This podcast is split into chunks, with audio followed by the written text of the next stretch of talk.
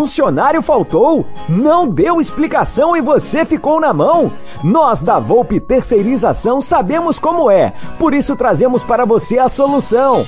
Podemos te oferecer contratos seguros e sem dor de cabeça em limpeza, portaria e facilities. Temos mais de 20 anos de mercado e contamos com uma estrutura completa. Todo o nosso pessoal é supervisionado duas vezes por semana no seu posto de trabalho e você, cliente, tem um canal direto de comunicação com a gente. Precisou de mão de obra qualificada? Contrate já! A Volpe Terceirização. Serviços terceirizados que superam expectativas.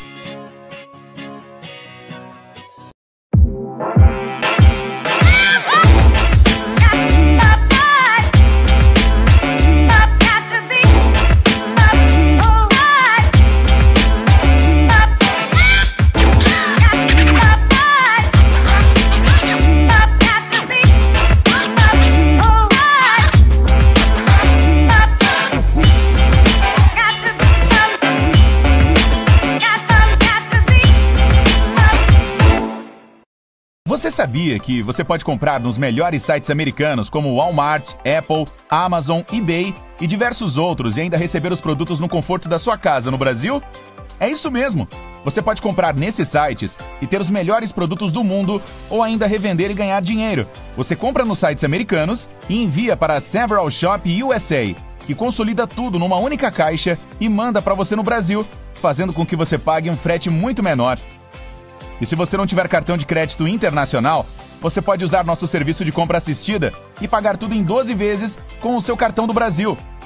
Acesse agora www.severalshopusa.com. Cadastre-se grátis e receba seu endereço nos Estados Unidos. Several Shop USA, da América para seu lar.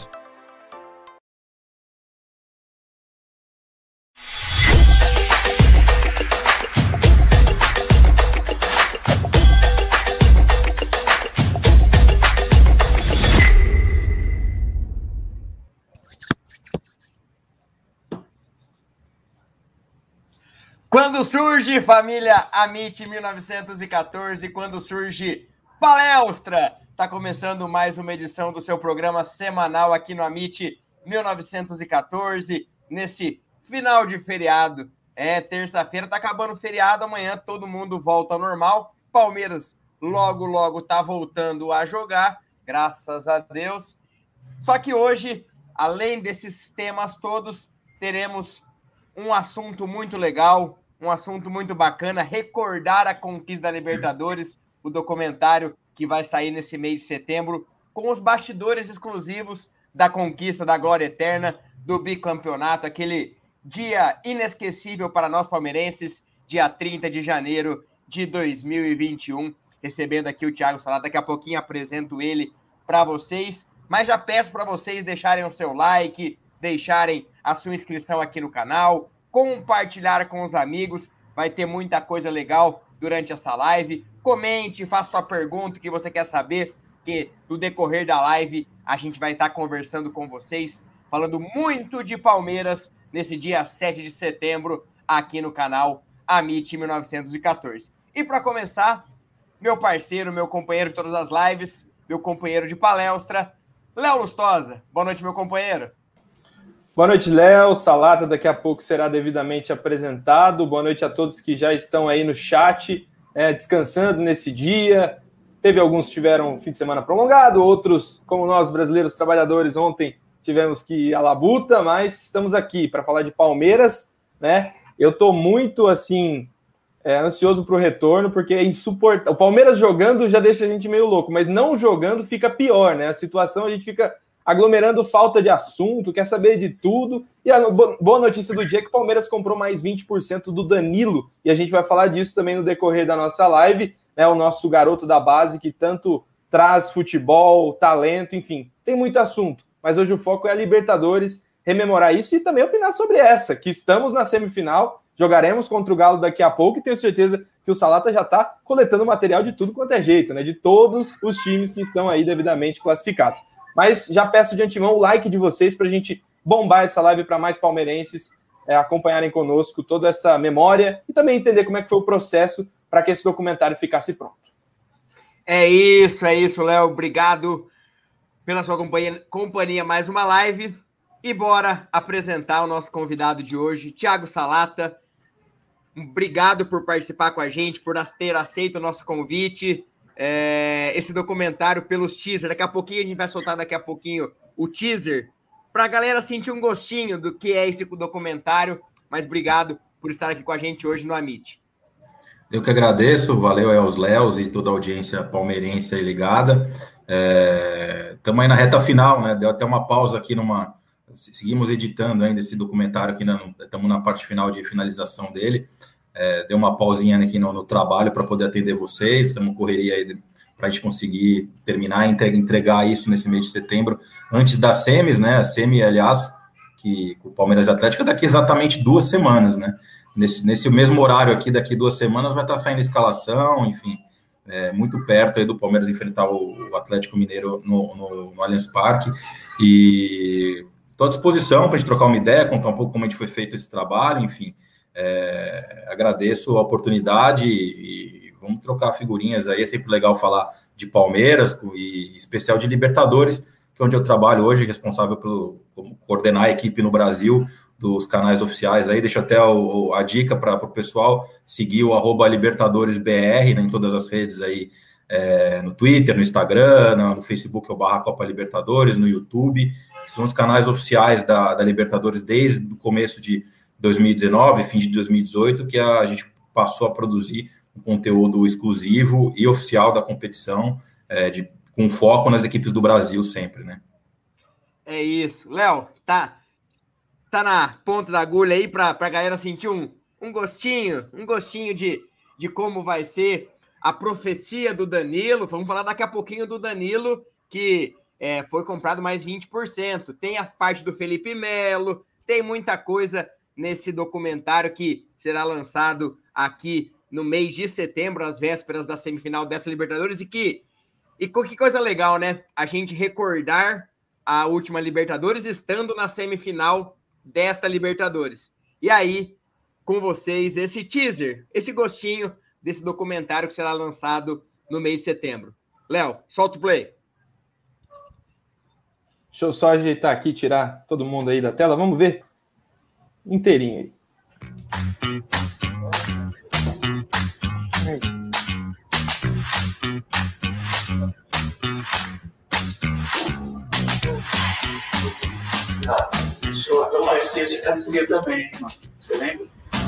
Que grandes coisas vão acontecer e que nós seremos campeões e que daqui a pouco a gente vai sentar novamente para conversar e a pergunta vai ser diferente. A pergunta sua vai ser: e aí, cara? Você é o atual campeão da Libertadores da América. Como é que você se sente sendo atual campeão? Como é que você se sente tendo levantado a taça tão importante do Palmeiras?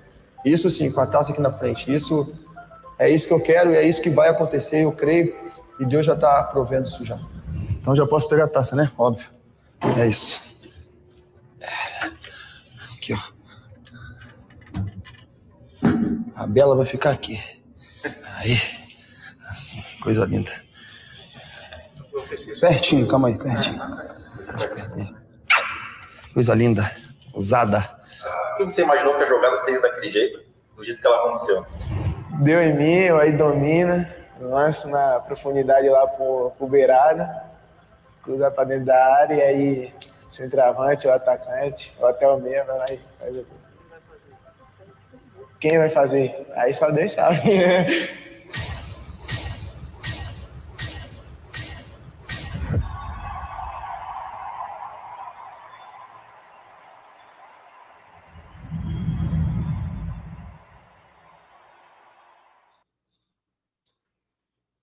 A glória eterna em setembro. Ai, eu quero de novo, eu quero tri. Ai, Os ai. profetas aí, dois profetas, né? Dois profetas, Felipe Melo e Danilo. E aí eu já passo a bola para o Thiago contar um pouquinho de como, como é feito, como são feitos esses bastidores, a coleta de imagens, o pré, o pós, toda essa situação, todo como é feito, arquitetado, é planejado um, um vídeo, uma série como essa. É, a gente, assim, é, nosso, nosso foco, é, desde que a gente começou com, esse, esse, os canais oficiais da Libertadores no Brasil, é produzir conteúdo, assim, exclusivo e original e que realmente é diferente, né? Que a gente consiga entrar mesmo no, no, nos clubes e produzir coisa original e, e, durante toda a competição, não só quando sai um campeão, mas desde o início. E como a gente tem o foco, obviamente, os canais são em português, a gente tem um pouco do foco no, nos clubes do Brasil. E, e, a nossa, a gente começou a trabalhar de uma maneira que, assim, desde o início da competição, a gente vai ver quem são os clubes brasileiros que estão presentes, a gente já consegue ali, é, pré-acordado com os clubes, é, armar um media day com esses clubes, para a gente poder fazer uma série de entrevistas dos principais jogadores, fotos especiais, e desde esse primeiro contato, essas primeiras entrevistas que a gente fez, por exemplo, no Palmeiras, no caso, em março de 2020, é, a gente já, já aponta alguns conteúdos pensando na possibilidade desse clube ir longe e que isso lá na frente possa virar um documentário. Então, a gente vai dar para publicar esse documentário do Palmeiras campeão. Vai ter trechos de entrevista lá que o Everton, o Gustavo Gomes, deu para a gente em março, falando da, da, do sonho de conquistar a Libertadores, enfim, ou do Luan ali, logo no, no, no começo do ano ou de alguns jogadores na véspera da final, que é também um momento que a gente volta para os clubes para continuar essa história, para focar já de uma maneira mais quente, né? Quando os clubes já estão ali é, na, na, na, beira da conquista. A gente fez é, mais especificamente nesse ano com Palmeiras e com, com Santos, né? Quando definiu a final, a gente já. Todo esse conteúdo que foi feito no começo, a gente faz de uma maneira mais especial e mais trabalhada com os finalistas. Então a gente produziu muita coisa também ali é, antes da, da final, relembrando a campanha, contando detalhes de bastidores de, da semifinal, das quartas de final, das dos momentos importantes, enfim, é, abordar os principais personagens. E saindo campeão é obviamente a, a, a final. É, você já tem um. A gente soltou ali já esse, essa, essa parte do Danilo, ela nem é exclusiva, a gente até publicou ela no, no, no filme, que é um filme mais curto, né? É um, entre aspas, um curta-metragem, que é o, o filme do título, que saiu logo na semana logo depois de 30, 30 de janeiro, que é essa, essa, essa profecia do Danilo, né, que ele, ele detalha a jogada de uma maneira incrível, foi da maneira que ela aconteceu exatamente. Isso foi gravado 10 dias antes da final, né? Então, assim, a gente perguntou para alguns jogadores como que ele imaginaria o gol do título, né? E, por coincidência, o Danilo, que começou essa jogada, descreveu de uma maneira espetacular. E aí, depois que aconteceu, a gente, porra, gente tem o Danilo gravado ali, ele falou exatamente o que aconteceu. Esse, esse vídeo já foi pro ar ali logo, que era quando a gente viu aquele, foi, isso aqui é ouro, né? Isso aí foi pro ar logo na semana, e a gente vai reviver um pouco disso agora na, no documentário, e a gente voltou a entrevistá-lo, já campeão, com a taça do lado, e também abordamos, tipo, é, é, para ele comentar a profecia dele, o que, que ele. Que, por que, que veio aquilo na cabeça dele naquele momento, isso também vai, vai estar no documentário. Então, é, o foco do nosso trabalho é esse, assim, é produzir conteúdos relevantes, especiais, em parceria com os clubes também, é, para que o torcedor se sinta realmente viva a Libertadores de uma maneira especial, porque é um título é, gigantesco, uma conquista é, eterna, como diz o próprio slogan da competição, é a glória eterna, é, é um termo até que os jogadores gostam, os jogadores citam a glória eterna de maneira espontânea, a gente não precisa nem, nem forçar isso, isso aí já pegou com os jogadores, você vê o Abel falar isso é, de, de maneira quase é, espontânea. E então, assim, é, é, é uma forma de deixar um, um, um filme, um, um, conteúdo que seja eterno, que daqui a, a, a 20 anos, o, quem não viveu isso ou não conhece, vai poder ali estar no YouTube ali e, contar a história toda do Palmeiras, campeão da Libertadores de 2020, algo que não acontecia há 21 anos, né? Até é, em 99 foi feito até um documentário do, do e obviamente outra época, outro tipo de conteúdo, em fita VHS, mas existe um documentário da conquista de 99, também feito com bastidores, que é muito legal, então assim, o palmeirense esperou 21 anos para isso acontecer, então é, é, importante que isso seja registrado de uma maneira especial e que fique de fato na eternidade, como o próprio Abel fala numa, uma, uma resposta que a gente tem no documentário, que ele fala um pouco da preleção dele da, da, da, da final, ele falou para os jogadores: vocês ou vão ficar na história ou vão ficar na eternidade. Na história, vocês já estão como mais um clube do Palmeiras, mais um time do Palmeiras que chegou à final. Mas se forem campeões, vão ficar na eternidade e foi o que aconteceu. Top demais, top demais. É, eu tô arrepiado, de verdade. A minha, uma das minhas perguntas seria sobre o Abel, se ele falou alguns bastidores dessa, dessa preleção e essa entre ficar na história e ficar na eternidade é algo marcante. O Palmeiras, esse time do Abel, com certeza ficou para a eternidade. Daqui a pouquinho tem mais perguntas, tem uma, uma, uma especial. O Bruneira mandou um superchat, obrigado, Bruneira. tudo relacionado à conquista da glória eterna emociona pra caramba na expectativa que é. Todos os palmeirenses que viveram aquele 30 de, jane... 30 de janeiro estão na expectativa e querem sempre recordar. Passa a bola pro Léo. Léo, uma pergunta pro Thiago. O que você quer saber dele, desse, desse mega documentário que eu já tô, tô querendo mais, tô querendo mais. Tiago, é, você falou aí do documentário de 99, né? Mas foi um jogo que muito palmeirense que conseguiu estar lá, né? Viveu dentro, né? Do, do estádio, conseguiu ver aquele pênalti no final, uma emoção diferente. Dessa vez, em particular, acho que até para a próxima final da Libertadores haverá público, apesar de ser em Montevidéu, né? Nem todos os possíveis brasileiros né, chegarão até Montevidéu, é caro, né? Tem toda essa questão de logística. Mas o título do Palmeiras em especial teve aquele público, né? Convidado da Comebol mas a, o conteúdo fica ainda mais marcante porque a torcida acompanhou esse jogo virtualmente, de casa, assistindo pela TV, não acompanhou tudo do cheiro da grama, ao lado do, do banco de reservas, como muitos palmeirenses viveram 99. E, e até por isso hoje você entende que esse tipo de conteúdo que vocês estão produzindo é a tendência, documentários em episódios, né? Porque o palmeirense, de fato, não conseguiu ver como foi a comemoração né, do treinador na beira do gramado, daquele... a gente tudo visualmente pela TV mas a intenção é passar o sentimento para quem não estava lá, de dentro do gramado, de dentro do vestiário. É, é esse mesmo o sentido do projeto de vocês, que para mim é fantástico. Eu vejo mais de uma vez e já vi várias vezes os bastidores dessa conquista. Não, sem dúvida, assim, a ideia de. Aí vocês não, não, não falam nem da final, mas de qualquer jogo, de fase de grupos, seja, você vê os vídeos agora que a gente produziu das quartas de final, Palmeiras de São Paulo, é a gente com, com, câmeras que são muito bons e assim conseguem captar realmente grandes emoções ali na, na, na beira do campo, atrás do gol, passar um, uma, um sentimento especial para o torcedor. E, e, no momento que a gente vive, isso ficou um pouco mais aflorado, porque por razões óbvias não tem ninguém no, nos estádios, né? Então assim, a gente acaba tendo um acesso de certa forma privilegiado, também limitado, porque apesar de a gente ter o acesso, a gente também não consegue entrar em alguns lugares que a gente entrava no cenário anterior, com, com torcida, porque há limitações, questões de protocolo da Comembol que a gente também precisa cumprir. A gente não pode, no momento atual, fazer alguma imagem no vestiário antes do jogo, antes a gente podia. Então, a gente também tem algumas limitações, mas mesmo assim a gente consegue estar presente na beira do gramado, filmar a reação do técnico de uma maneira legal, uma reação ao gol, enfim, é, são muitos detalhes, em especial numa final, com a carga emocional que tem uma final, esses detalhes ficam ainda mais, mais mais marcante, especial, até uma outra imagem que não é inédita, que foi publicada nesse, nesse filme já do pós-final e que está no documentário outra vez, é uma imagem, não sei se vocês é, viram, de trás do gol, do lado do Everton, a hora que sai o gol do, do Breno Lopes, que aquela, aquela reação é espetacular, né? O Everton correndo, o Gustavo Gomes vindo para o campo, o Luan correndo, desaba, é assim, aquilo é detalhe e a imagem que vai ficar para sempre, realmente, né? É um, é um, é um momento especial e a gente, ao armar o documentário, a gente voltou a abordar essas, essa imagem, inclusive eu perguntei até para o Everton, quando a gente teve no, no, na entrevista já com ele campeão, é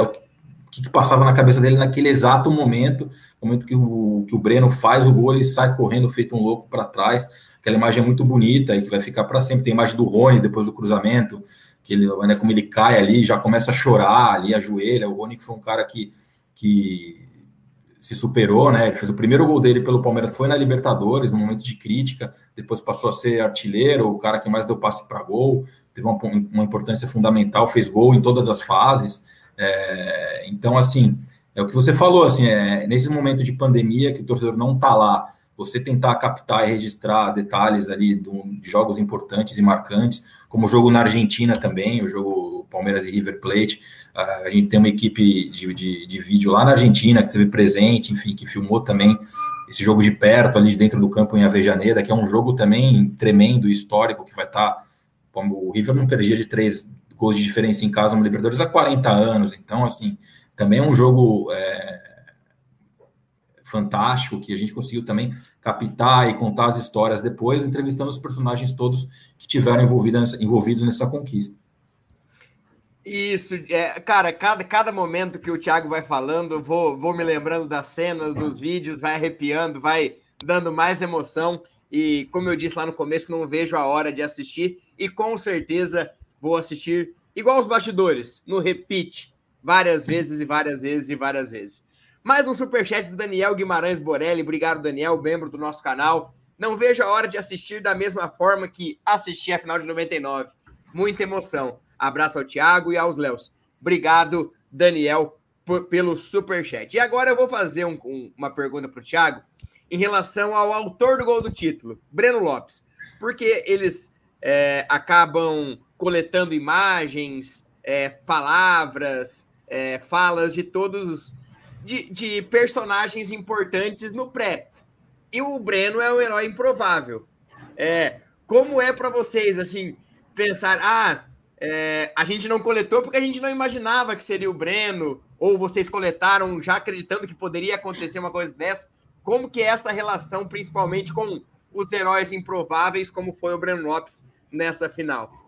É, o, o, caso do Breno, eu confesso que o, a gente não tem um pré dele, porque realmente a gente, a gente até tem até uma limitação quando a gente vai no clube, né? E, e, e combina um, um, um, Media Day, enfim, a gente tem um, a gente não pode entrevistar os, os 20 jogadores, 25, enfim.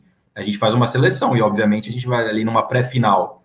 A gente vai escolher quem? O Rony, que foi o cara que fez, deu mais gols e assistências, o Everton, que é o, que é o goleiro, o Gustavo Gomes e o Felipe Melo, que são os capitães o Vinha, que fez o gol na semifinal, o Luiz Adriano, que também teve uma, uma importância marcante, então tem um limite ali que a gente podia fazer, produzir conteúdo.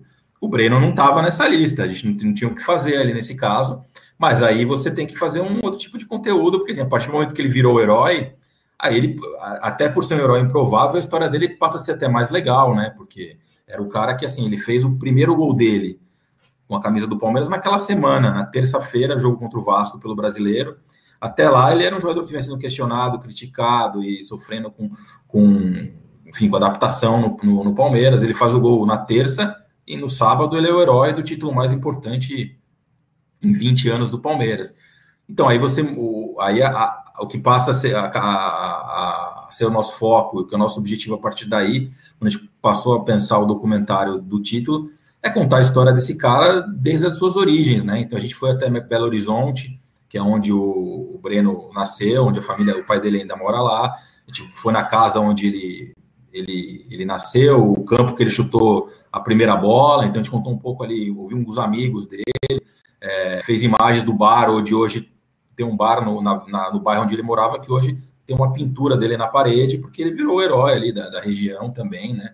Então, assim, todo a gente passou a, a, contar um pouco da história de onde veio o Breno, quando ele começou a jogar. É um cara que, que pensou em parar de jogar mais de uma vez, mesmo quando adolescente, é, passou pela base do Cruzeiro e pensou em desistir porque teve um problema no, um problema no joelho.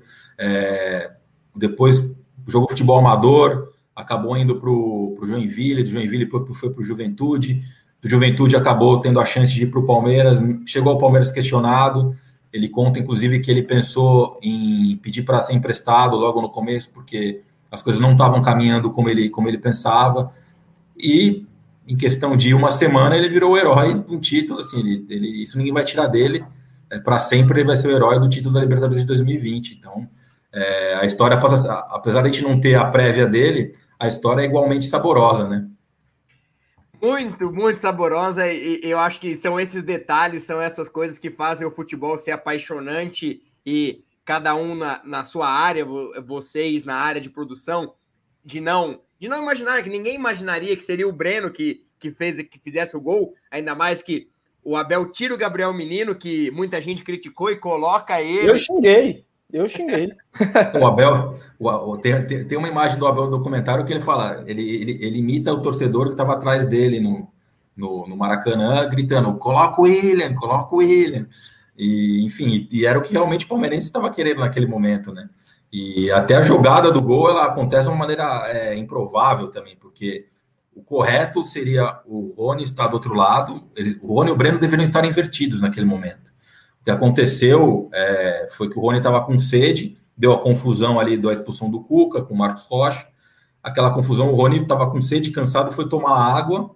E, e quando o jogo reiniciou, eles estavam. O, o, o Rony falou para o Breno: Vou tomar água, estou cansado, vai para outro lado agora. O jogo recomeçou, eles estavam invertidos. Então, um acaso também gerou a jogada do gol, porque o correto seria o Rony estar tá do outro lado, né? Então, é, futebol tem muito disso, tem o aleatório, você pode planejar, ter tática é, pensar em todos os detalhes, mas o que vai decidir um campeonato talvez seja uma, a sede do seu atacante. Né?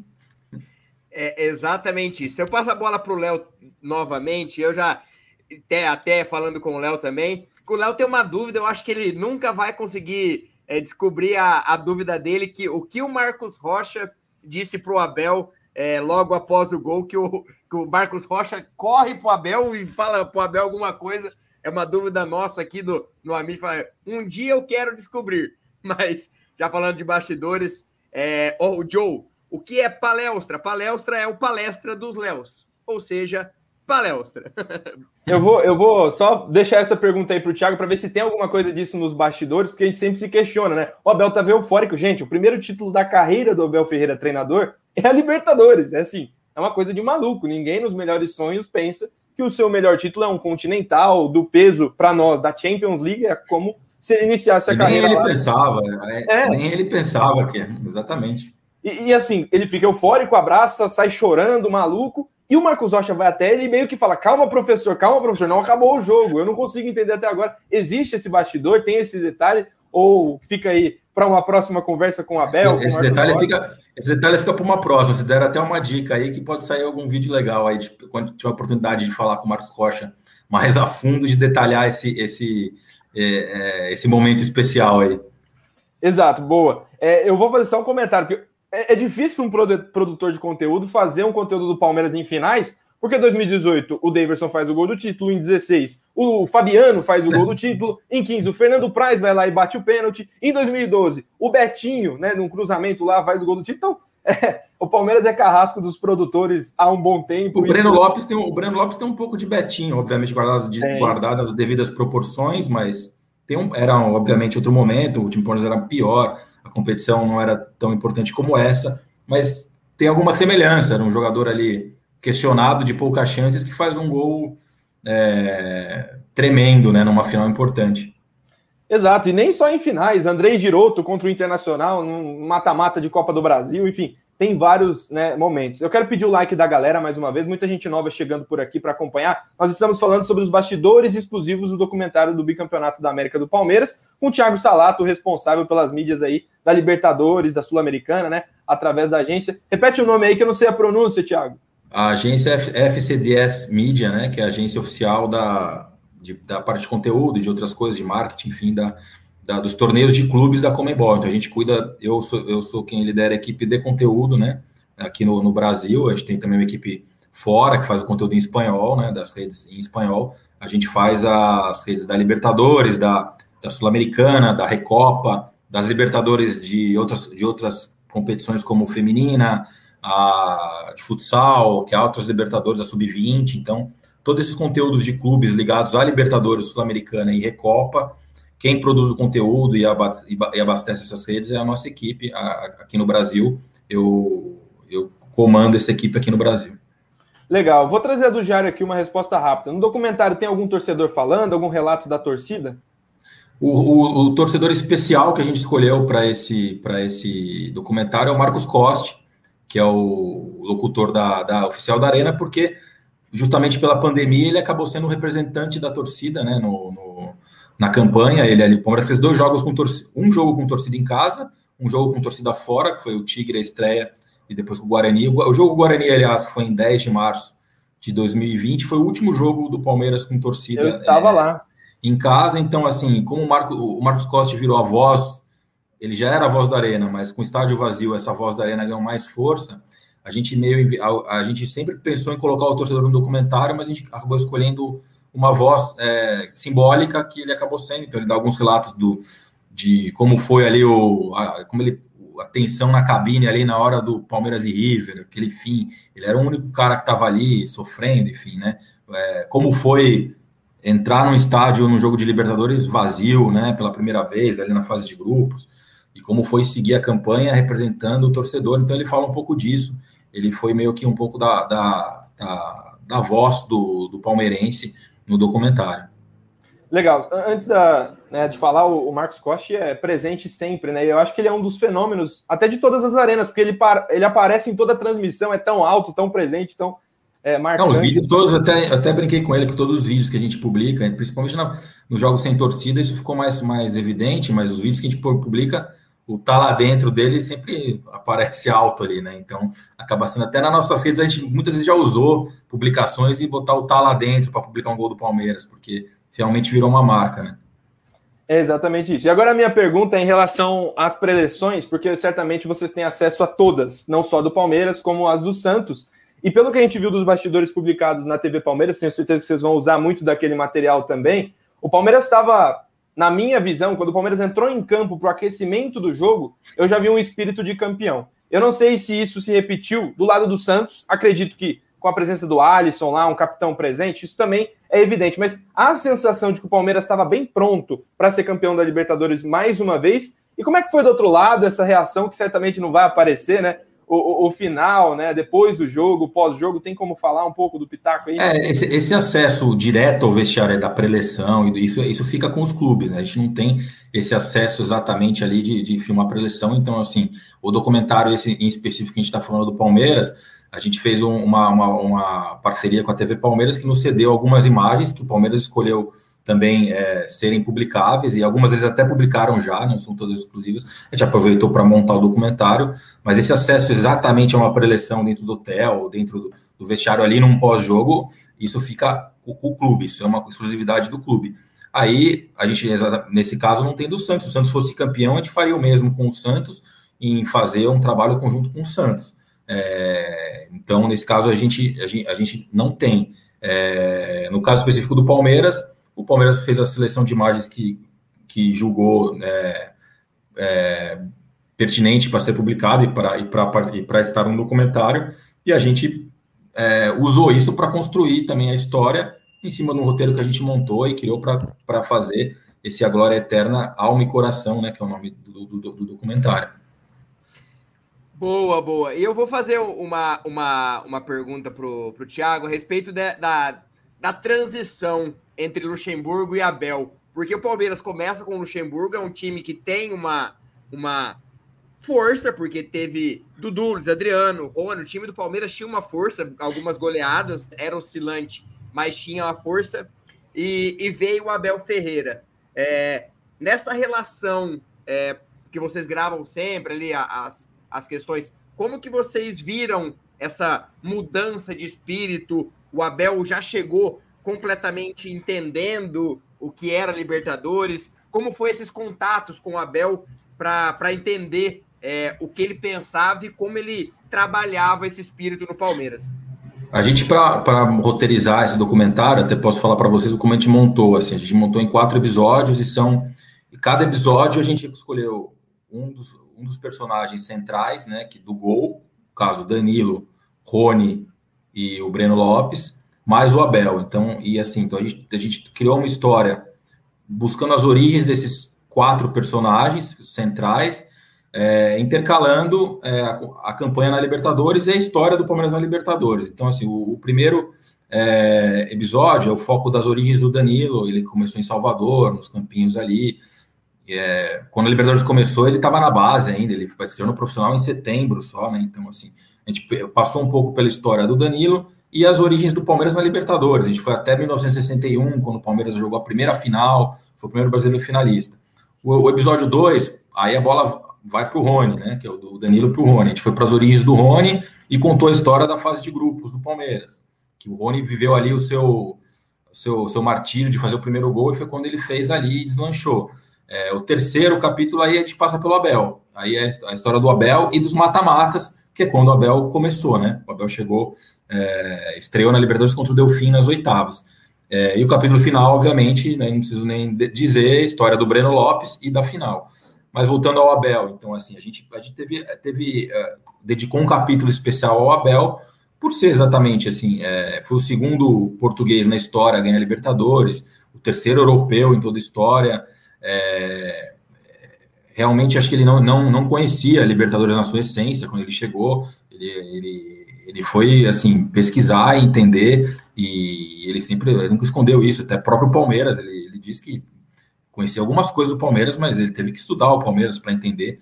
E a gente vê que ele estudou muito bem, porque ele já chega aqui falando cada detalhe do Palmeiras, que ele parecia um palmeirense já em pouco tempo.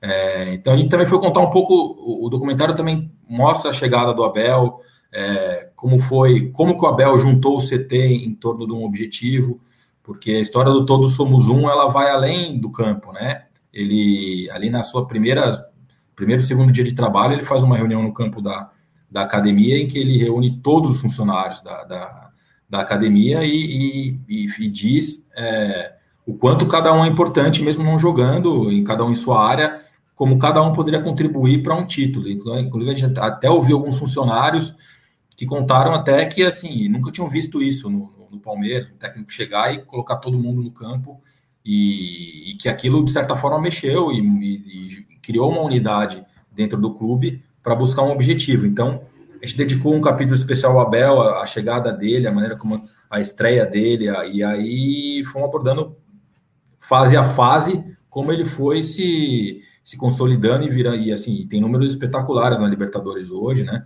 Ainda não perdeu um mata-mata de Libertadores desde que ele jogou, então tá em duas semifinais seguidas com o Palmeiras, algo que o Palmeiras não conseguia desde ali do, de quando foi campeão 99 2000, né? Se pegar ali, naquela época chegou em três semis seguidas, mas duas seguidas, então não acontecia desde o começo do século, né? Então foi algo realmente é, histórico que ele já conseguiu, e então a gente dedicou também Inclusive, o nome do capítulo, que é o episódio 3, é Libertadores, com o Abel sendo esse personagem central da história. Bom demais. Eu, eu, vou tentar tirar uma, uma, uma informação aqui do Thiago. Daqui a pouquinho a gente vai começar a falar de Palmeiras, dessas novas, dessas novidades e o, o Palmeiras é, no Brasileirão voltando. Se ele pudesse falar em especial, claro que todo documentário é especial para quem produz, todos os capítulos, todos os episódios, Cada detalhe é muito especial. Mas se ele fosse escolher um momento marcante que ele falasse, eu não esperava por isso, ou isso me marcou, qual parte que a galera vai conferir e já, já aproveitando, falar quando vai ser lançado, como vai ser o lançamento do, de, é, do documentário, qual momento ele você destacaria como o mais marcante para você como produtor de conteúdo desse, desse documentário? Assim, eu tive, tive o privilégio de, de, estar presente assim, em todas as entrevistas, não, não da, do, desde março, mas as especiais pós-título eu tive presente em todas. E eu acho que é justamente do que eu vim, de quem, de quem eu vinha falando agora, é o Abel. Acho, o Abel, a gente teve uma entrevista com ele de, diria, uma hora e meia ali, conversando sobre Libertadores. Eu acho que o Abel é o, é o que mais, como jornalista mesmo, assim, eu sou jornalista desde 2002, enfim, trabalhei no lance por 16 anos, cobri o Palmeiras 10 anos, né? É, então, assim, tive a oportunidade de, de entrevistar muitos treinadores, enfim, é, importantes, como o Filipão, como o Luxemburgo e outros tantos. E, o Abel eu não conhecia, nunca tinha entrevistado, e, e acho que é, o Abel é o que mais, assim, me, me, me chama atenção, e, assim, por ser um cara que, não só por entender o entender do, do jogo, do que ele fala do futebol, que obviamente ele entende, ele é o técnico vencedor, é, mas assim, é, é, ele tem muito conteúdo assim, para falar é, sobre o entorno, sobre a parte. Eu falei um pouco sobre o documentário, que a gente abordou um pouco das origens dos jogadores, né? Porque assim, Danilo, é, Rony e Breno têm origens humildes, então a gente passou um pouco disso no documentário. Como o Abel tem sensibilidade, enfim, de como ele usa, ele usa entender e assim, cada jogador é um, cada um é cada um, cada um tem uma história, muitos passaram por muitas dificuldades até chegar onde chegaram. Depois do sucesso, às vezes muda a cabeça, enfim, é, como o Abel, eu acho que ele tem assim, é, sensibilidade de, de falar de outras coisas que não são só o jogo. Falar da parte social, é, falar das pessoas que trabalham com ele, enfim, entender o entorno todo. Eu acho que o Abel, é isso no documentário a gente fez questão de colocar, falar um pouco dele mesmo, de como ele se ele imagina ser técnico por muito tempo ou não. É, eu acho que todas as respostas deles têm muito conteúdo. E até para você editar um conteúdo desse, foi ideia fazer um documentário do Abel só, porque obviamente teve que descartar muita coisa, porque assim, você vai ouvir entrevista de uma hora e meia com ele, tem muita coisa legal, mas você tem que selecionar, escolher as melhores. Então, algumas coisas ficaram de fora, não teve jeito, porque a gente não faria um, um, um vídeo de três horas do Abel, porque não dá. Mas, assim, o que, o que mais me marcou, assim, e chamou atenção é, é, é o conteúdo que, que, do Abel, como que o Abel é, encara as coisas, como que ele, que, ele, que ele vive intensamente esse momento dele no Palmeiras, um cara que veio da Europa, que não conhecia o Palmeiras a fundo e em tão pouco tempo se identificou de uma maneira você vê que ele realmente ele ele ele está feliz onde ele está. Eu acho que ele teve aí é, tem gente que corneta ou não, mas assim ele poderia já teve oportunidade para sair e não saiu. Então eu vejo um cara muito envolvido com o ambiente que ele está. Ele, ele se envolveu de uma maneira muito forte. É, ele ter ganho o primeiro título da carreira dele, do tamanho que é a Libertadores no Palmeiras, vai estar eternamente na, no, no, no, currículo dele. Ele, quando tiver aposentado, ele vai falar sobre o Palmeiras na Libertadores, porque foi o primeiro. Então, é, eu acho que o Abel, respondendo a sua pergunta, é o mais marcante. Sobre questão de, de data, você perguntou, não posso cravar ainda uma data, a gente não tem ainda a data correta, mas a gente trabalha para que seja lançado em setembro, antes das SEMIs. A gente não tem ainda, não pode precisar em qual plataforma, Thiago? Para o pessoal entender onde vai ser Seguro, Seguramente na, na, no Facebook e YouTube da, da, Libertadores, isso seguramente. Todos esses conteúdos, em especial, em, principalmente esses especiais mais grandiosos, também são oferecidos aos detentores de direito da Libertadores, no caso a, a ESPN Fox e, e SBT e a Comembol TV, mas aí é a cargo deles é, usar ou não usar, mas a gente é, é um conteúdo que é oferecido aos detentores de, de, de, de transmissão. No caso do Flamengo, a gente fez um documentário do Flamengo em 2019, ele passou na, na, na Fox, na ESPN, no caso, não sei se do Palmeiras vai ser igual, mas ele é oferecido, está à disposição porque são detentores de direito. Mas, e o Palmeiras também decide aonde ele vai veicular, porque o Palmeiras também fez parte, então o Palmeiras escolhe se vai colocar na, na, no YouTube deles, vai colocar na plataforma agora do Palmeiras fechada que eles têm, enfim, mas aí é uma decisão do Palmeiras, não cabe a gente. De nossa parte, seguramente é o Facebook oficial da, da Libertadores e no YouTube esse conteúdo vai estar. É isso. Então fiquem ligados. Com certeza aqui na mídia a gente vai estar divulgando para vocês também nas redes sociais da Libertadores, do Palmeiras. Então, cara, é, eu, Aliás, eu agora, agora, agora 9 horas, 9, quando sair, terminar a live, aí vocês entrarem no arroba LibertadoresBR, vai estar subindo mais um trechinho do primeiro episódio, que a gente vai publicar mais um teaserzinho, que é com foco ali no Danilo. Então já tá, a gente vai publicar hoje mais um, um minutinho ali de algumas imagens do, do documentário. Cara, eu, de verdade, é, eu até estava conversando com o Léo antes da gente fazer a live, de, de escolher o convidado da semana para a gente pensar é, no que a gente ia produzir de conteúdo para vocês aqui. Aí até falei para o Léo, vou chamar o Thiago porque acho que é um momento certo para a gente falar sobre isso, falar sobre Libertadores, falar sobre é, esse documentário que, pelos, pelos títulos, pelos bastidores, está muito legal. Então, quero agradecer demais o, Dani, o Danilo. O Thiago continua aqui com a gente até o final da live, mas sobre esse documentário é espetacular, todos os bastidores que o Thiago contou aqui a gente, aquele gostinho de, de quero mais, de querer assistir tudo. Então, é, espetacular. Isso para vocês aqui no Amit 1914. Então, top demais. Então, daqui a pouquinho, assim que acabar a live, lá no, nas redes sociais da Libertadores, sairá mais um gostinho, mais um aperitivo do documentário A Glória Eterna. E, rapaz, só de fechar o olho, eu já lembro daquele cruzamento do Rony. E o John ficou parado. O John ficou parado e a bola do Breno. Tem uma frase marcante do Theo José, né? Que ficou assim: o John ficou parado. A gente até usou em, alguma, em vários momentos da, do documentário, porque ficou meio também. Também se eternizou essa narração, né? Exato, exato, exato. E agora vamos falar sobre o 2021 do Palmeiras. E eu já começo falando de Libertadores também sobre conteúdo, porque o Palmeiras está na semifinal da Libertadores contra o Atlético Mineiro. Daqui duas semanas estaremos ansiosíssimos esperando o início do jogo. Mas teve um duelo marcante é, e, e, teve um vídeo muito legal também que a Libertadores produziu dessa Libertadores, que foi o confronto entre Abel Ferreira e Crespo. É, quero que o Thiago conte um pouquinho também desse, desse vídeo, como foi é, produzir esse embate de, de, estrangeiros, de treinadores é, gringos, mas que o Abel saiu, saiu vencedor e foi um duelo que o Abel acho que se preparou muito e credenciou o Palmeiras para essa semifinal tão tão especial que creio que, é, que vocês da produção já estão pensando em algo muito espetacular para produzir, que vai ser o choque das duas grandes é, equipes da temporada, junto com o Flamengo, que está na outra chave, mas Palmeiras e Atlético Mineiro são duas das grandes equipes nesse momento. É, falando da, das quartas, assim, o, com o nosso foco de Libertadores em português, para os clubes do Brasil, foi o grande confronto das quartas, né? Palmeiras e São Paulo. É, aí não preciso nem, não só por Abel e Crespo, mas, mas pela história do, do, dos clubes, né? Enfim, o São Paulo tricampeão, o Palmeiras atual campeão e bi, né? Não jogavam ali desde 2006 nessa competição. O Palmeiras tinha um tabu incômodo com o São Paulo de nunca ter, ter vencido, nunca nem ter eliminado, não tinha nem ganho um jogo, né?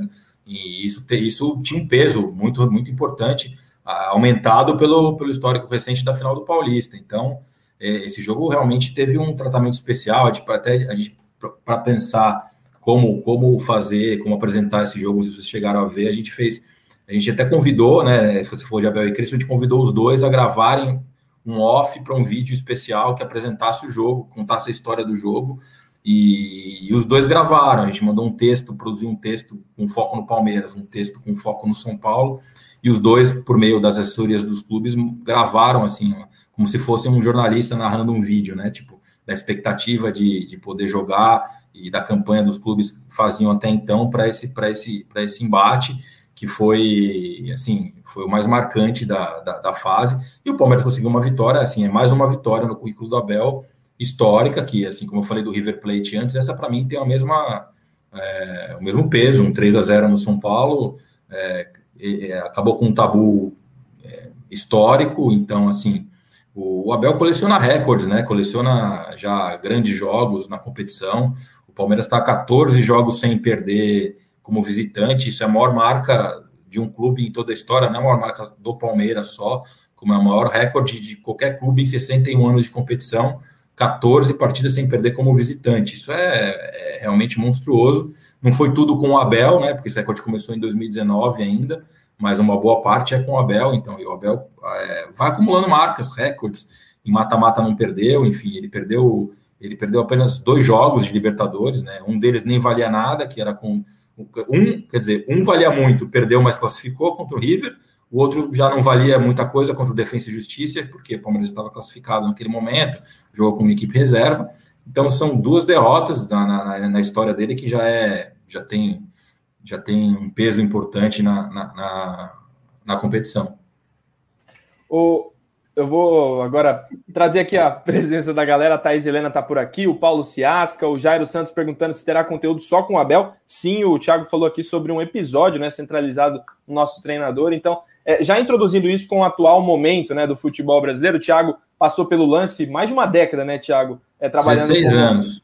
Só isso, nada, nada, é. não é pouca coisa. E, e, eu queria entender, né? Porque você falou do Abel, esse conteúdo de uma hora e meia né, que vocês tiveram aí pela, pela, pela, criação, mas não é algo específico sobre o futebol, né? É algo mais do título e, e não sobre o trabalho, talvez assim é, e questões táticas. E um dos momentos interessantes é muito se pinta do Abel que ele é arrogante, no beira do gramado exagera, tem seus exageros, é fato, mas que isso é levado para fora também, na vida, enfim. E não é, não é o que se mostra, tanto é que na transição de temporadas ele dá entrevista para todos os canais, entrevistas longas, com muito conteúdo sobre a bola, sobre o futebol, sobre os pensamentos dele. E dentre os três, vamos dizer assim, o Big Three, né? Tem o Big Six lá na, na Premier League no Brasil hoje é Palmeiras, Flamengo e Atlético Mineiro, na minha opinião, são os que vão disputar Libertadores e Campeonato Brasileiro até o final. É, Para mim, os outros dois, Atlético e Flamengo, minha opinião, tem mais estrelas, mais recurso, mais talento, enquanto o Palmeiras tem é, tirado mais de jogadores menos brilhantes, mas que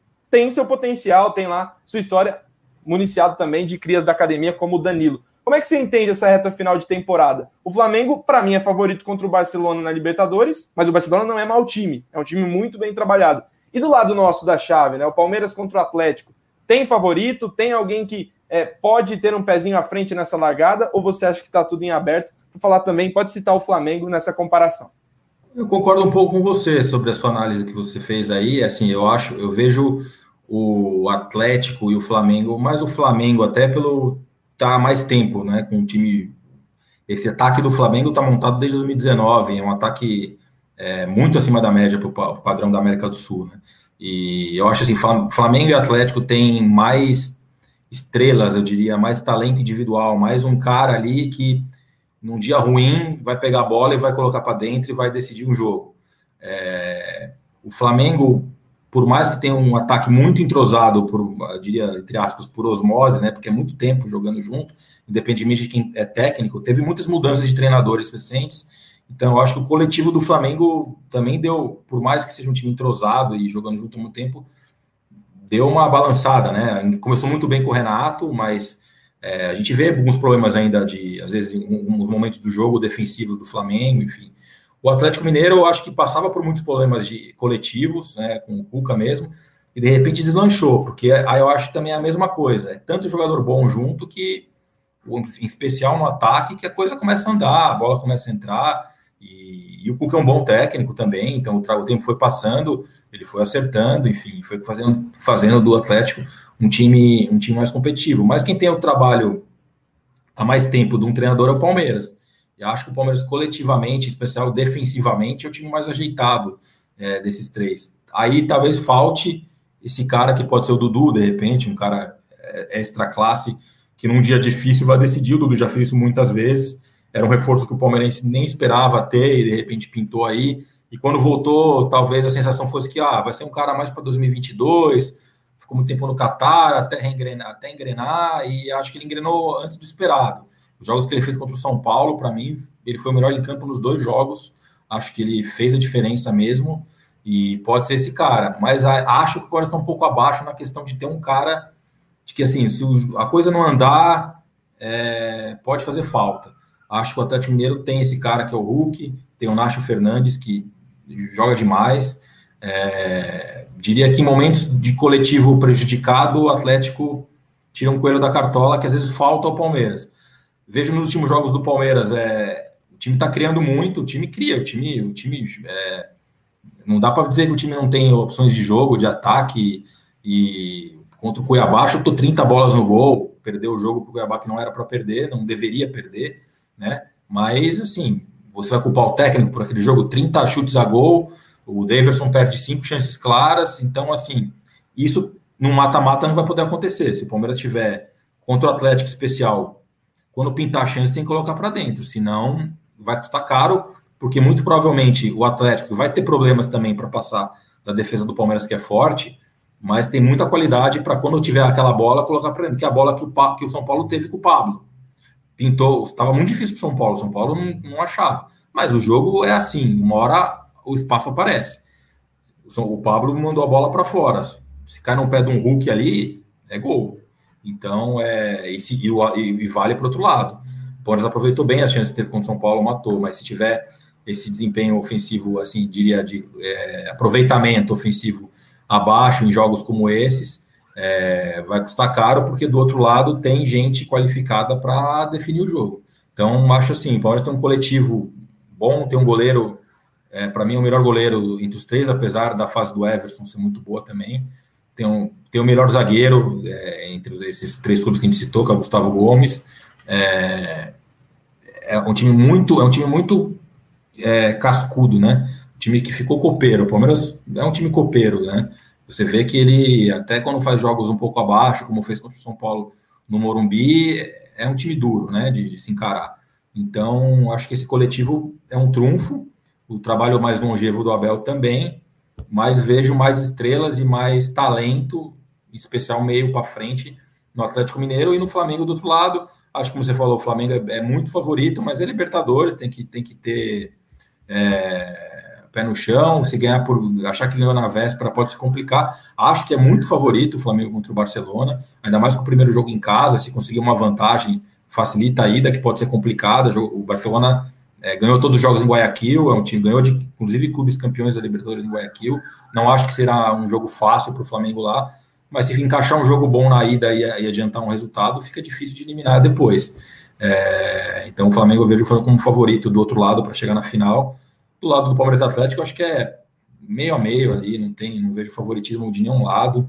Diria até que pelo estilo de jogo do Palmeiras, é, não é mau negócio fazer a ida em casa, com, a, com o critério do gol fora, isso talvez seja bom para o Palmeiras jogar a segunda, a segunda como, como visitante, que não aconteceu ainda com, com o Abel na Libertadores, né? O Abel sempre pode sempre decidiu em casa os seus jogos, então esse é uma, mudou um pouco também, né? Um outro, um, um outro ingrediente e o gol fora nesse aspecto faz faz um, uma diferença. Um 0 a 0 em casa, por exemplo, na ida, não é uma coisa trágica, porque o Palmeiras joga por empates por 1 a 1 2 a 2 no Mineirão.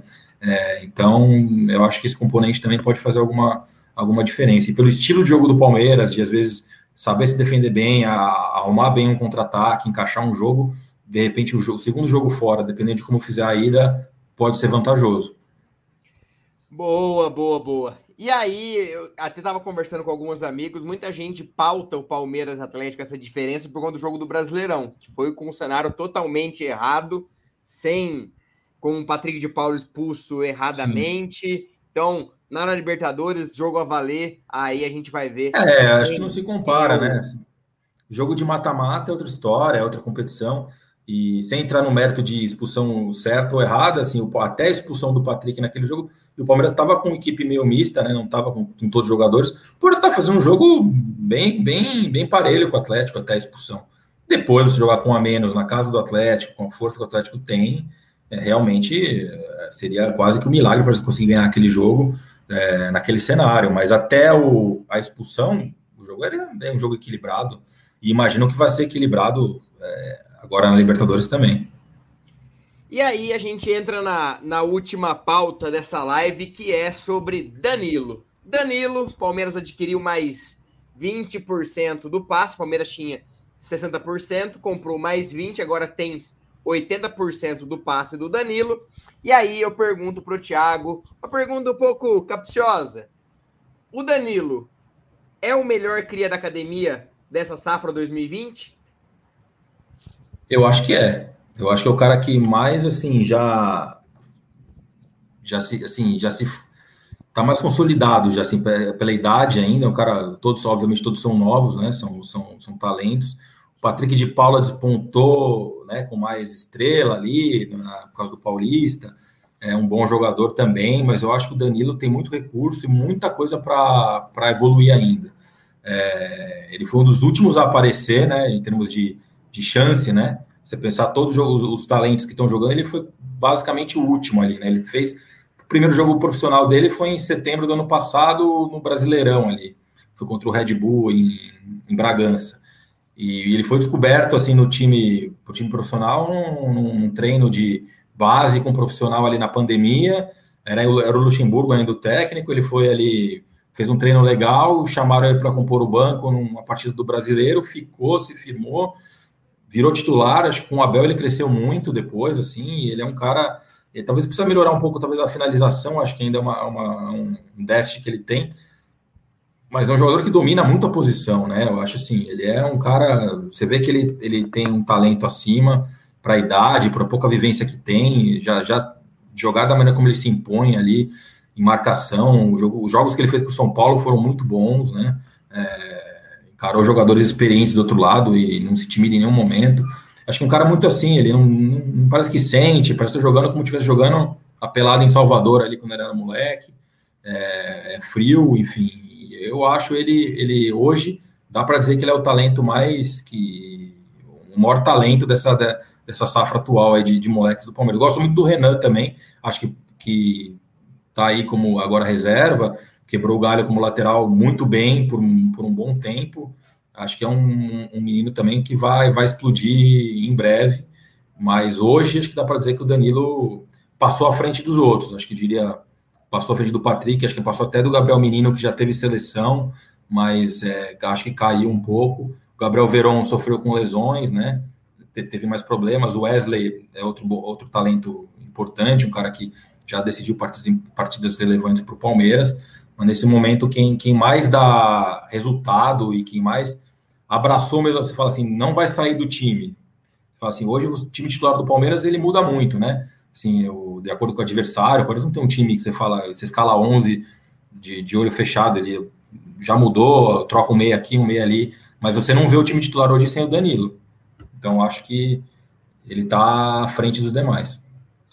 E para você, Léo, o Danilo é o melhor cria da academia? Essa compra de mais 20% acho que era até natural por conta dessa visibilidade que até em breve a gente imagina que ele vai estar na seleção. E aí esses 20% e se ele é a melhor cria da academia.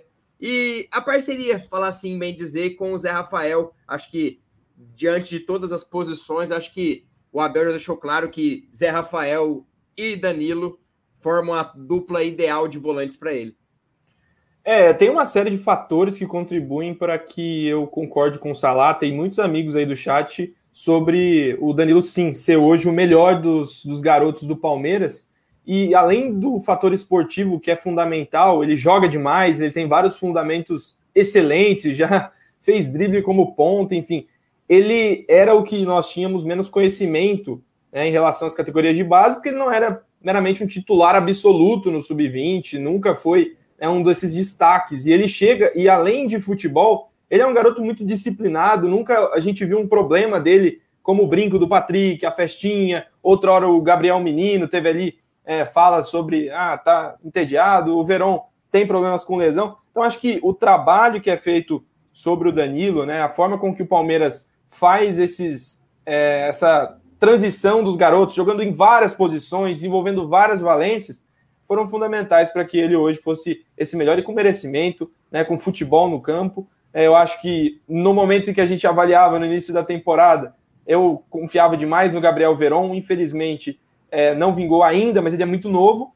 E a surpresa, né, é explosiva né, a carreira do Danilo, porque é, é, é fantástico como esse garoto tem atuado e espero vê-lo por um bom tempo aí no Palmeiras, apesar de não acreditar muito nisso, porque ele vai ser certamente, até na janela de fim de ano, que não é tão tradicional na Europa, um dos mais assediados né, para integrar, integrar grandes elencos. Né? A, a, questão do contrato é importante, né, o jeito que o Palmeiras faz isso, porque o Palmeiras compra os 60% e não se compromete tanto em gastar com promessas. Né? Compra ali os 60% por um valor acessível, se vingar, paga uma compensação aí ao clube né, para que fique com mais percentual. Palmeiras tem 100% do Renan e do Patrick de Paula, né, do menino do Verón, é, não tem o percentual né, completo, mas é importante o quanto mais ter, né, melhor, porque daí nas vendas o Palmeiras pode ficar até com um pedacinho ainda para eventuais mudanças de mercado, enfim. É, tem que lucrar também, né? Não é só jogo do de dentro de campo, o futebol hoje é muito dinheiro e ele vai ser um dos que vai render mais financeiramente e esportivamente para o Palmeiras.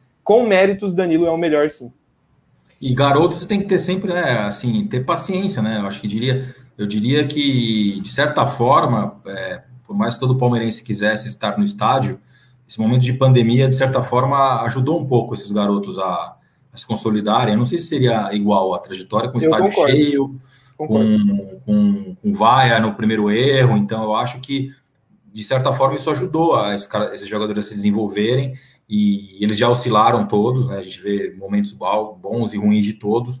O Danilo talvez seja o que menos oscilou, mas pode acontecer dele agora entrar numa fase ruim, porque é muito novo, enfim, uma série de coisas envolve um jogador de futebol. Ele, ele há mais de um ano ele era um jogador da base desconhecido. Hoje ele é titular do Palmeiras, é, personagem de um documentário, como a gente vinha falando do documentário, porque ele está na história, porque ele participou do lance que o Palmeiras ganhou a Libertadores. É, ele ganhou uma projeção que ele não tinha. Então, assim, é um jogador de 20 anos que pode ter suas oscilações, pode mexer com a cabeça dele em algum momento a, a fama, enfim, faz parte, a sociedade é assim, né? Isso com qualquer, qualquer pessoa, então é, pode ser que ele oscile, até, eu diria que ele vai oscilar, vai ter uma fase ruim, pode perder posição, só que ele já mostrou talento suficiente que assim, ele não é, não é um fogo de palha como muitos jogadores às vezes aparecem da base, jogam jogos, alguns jogos bons, a gente acha que vai vingar e depois desaparece. Ele não leva a crer que vai ser isso, é, por tudo que ele já vem mostrando a personalidade que ele mostra. Mas eu acho que tem que ter essa paciência, entender é, que joga, os jogadores podem ter fases ruins, inclusive agora estamos na iminência da volta do público. Vamos ver como eles vão reagir com o Allianz Parque lotado de novo. É, imagino, que já, imagino que eles já criaram uma casca que vai ser diferente até porque a torcida já entendeu que eles são bons, então talvez seja diferente. E, e mas, Abel... mas, é um teste, é um teste essa volta do público também, de como os jogadores vão reagir, como o Abel vai reagir. É, acho que a gente vai ver umas rusgas aí de Abel e torcida, imagino, para personalidade, enfim. E como ele, às vezes, ele quer, acho que, é, ensinar o palmeirense a ser menos corneteiro, mas é, é algo que a gente vai ter que viver e ver o que vai acontecer também e, e, o próprio termo corneteiro é do palmeirense, surgiu com o palmeirense, então ele vai ter muita dificuldade. Mas é, você falou do Abel e ele é importante nesse processo, porque ele já falou mais de uma vez nas coletivas. Ele sempre pergunta para os garotos: se tiver os adeptos, que ele fala adeptos, você vai tentar de novo o passe depois de errar um, ou você vai tocar para trás? Né? Ele trabalha muito isso, certamente ele, ele sabe sabe como vai ser. E outra coisa que me deixa entusiasmado com o Danilo é o fato de a posição dele ser que o Palmeiras tem os melhores jogadores assim em nível médio, né? Porque o Palmeiras tem muito meio campista, né? Tem o Danilo Sim. Barbosa que não vingou, mas era um cara que chegou e a gente achou que ia render. Tem o próprio Patrick de Paula que despontou à frente dele. É diferente do Renan. O Palmeiras briga por um lateral esquerdo, tal, não tinha. O Renan foi lá e vestiu a camisa. Nas alas, o Palmeiras também não tem um grande craque. O Dudu chegou jogando como meia.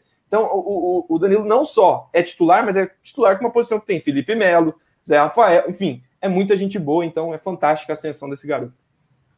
E, e, e, são casos que você vê um jogo com o Danilo e sem o Danilo, são, são jogos diferentes, com características diferentes, onde o time do Palmeiras é diferente, e aí o Danilo é muito importante e eu não vou fugir. Para mim, o Danilo é o melhor cria que subiu. E é um ano. Ontem fez um ano que ele fez a estreia dele como titular do titular não, entrando pelo Palmeiras e aí ele já tem tantas histórias e vamos ver, acho que em breve estará na seleção. Não queria, porque a seleção do Tite eu não gosto muito, Selenaik, brincando, mas é, vejo com potencial e em breve ele e alguns outros estará, estarão em grandes clubes é, europeus. Mas galera, vamos que vamos, estamos terminando mais um palestra.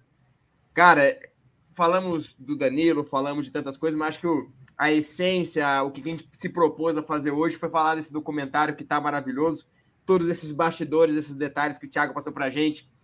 Já deixou demais com a vontade de ver tudo e compartilhar e ver cada detalhe. O Thiago falou alguns detalhes legais, histórias do Breno Lopes, Danilo, Rony, Abel. Então, em breve nas redes sociais da Libertadores, do Palmeiras, Diga Ô, Léo, não, é que saiu há oito minutos o teaser do episódio 1. Eu não sei se a gente podia colocar aqui, né? Ou se pode colocar, tá, tá, tá, nas redes aí, pode colocar se quiser. Então, vou, vou compartilhar aqui para a gente acompanhar e depois opinar no final, né? Dar aquele finalzinho. Gente, fica ligado que é o primeiro episódio, estou compartilhando aqui. Vamos ver se vai dar certo. Cheguei. Vou voltar aqui no começo. Na... E vamos lá, o Danilo aí.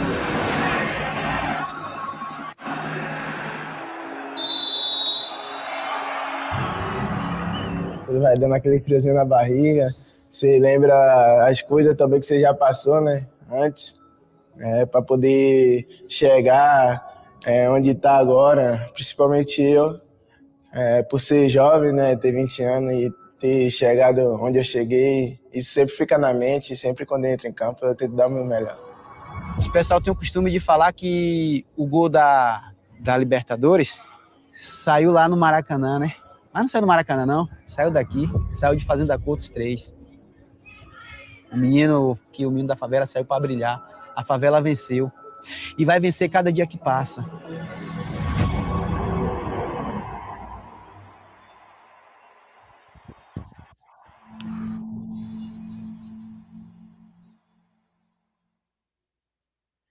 Ai, ai, meu Deus do céu. Já quero, quero mais. A gente foi ali né, em Salvador, né? Foi, não, tá, Agora tá. sim. Foi? É, ali é um pouquinho da origem do Danilo, que a gente foi até Salvador, onde o campinho ali onde ele começou a jogar. Contamos um pouquinho da, dessa história, assim, que, é um, que a gente falava agora há pouco. Um cara que há pouco tempo jogava ali com futebol amador, ou enfim, com molecada ali é, na Bahia, depois na base do Palmeiras no desconhecido, e em pouco tempo virou um protagonista de um título do tamanho da Libertadores. É isso. Bom demais. Então sigam as redes sociais da Libertadores. Sigam o Thiago, sigam o Amit, sigam o Léo, sigam o Infos. É muito bom compartilhar muitos momentos com vocês. Hoje a gente não teve os quadros tradicionais do palestra, porque não falamos tanto de jogo, e, e os quadros vai, vai muito em relação ao jogo. Mas o último quadro do nosso programa, o Thiago vai participar, com certeza. E é o momento SMS Barros. E aí o Thiago pergunta: o que, que é o momento SMS Barros? É o momento onde o nosso convidado indica um colega, manda um SMS para algum colega participar aqui do nosso programa. Um amigo dele, um amigo de, de produção, um amigo de, de cobertura, um amigo. Um amigo em geral do Thiago para participar. Que vai trazer conteúdo para os palmeirenses. Que vai trazer conteúdo para os palmeirenses. Então eu passo a bola para o Thiago para quem que ele vai mandar aquele SMS Para a próxima, não agora, né? Para a próxima, para a próxima. Para a próxima? Então eu vou, eu vou mandar meu SMS para o Thiago Ferri, que é o repórter que cobre Palmeiras no Globoesporte.com, um cara muito informado, acho que vai acrescentar muito aí para vocês. E um cara bacana, trabalhou comigo muitos anos no lance também, acho que é um cara hoje, para falar de Palmeiras, é um cara que é especialista. Top demais, top demais.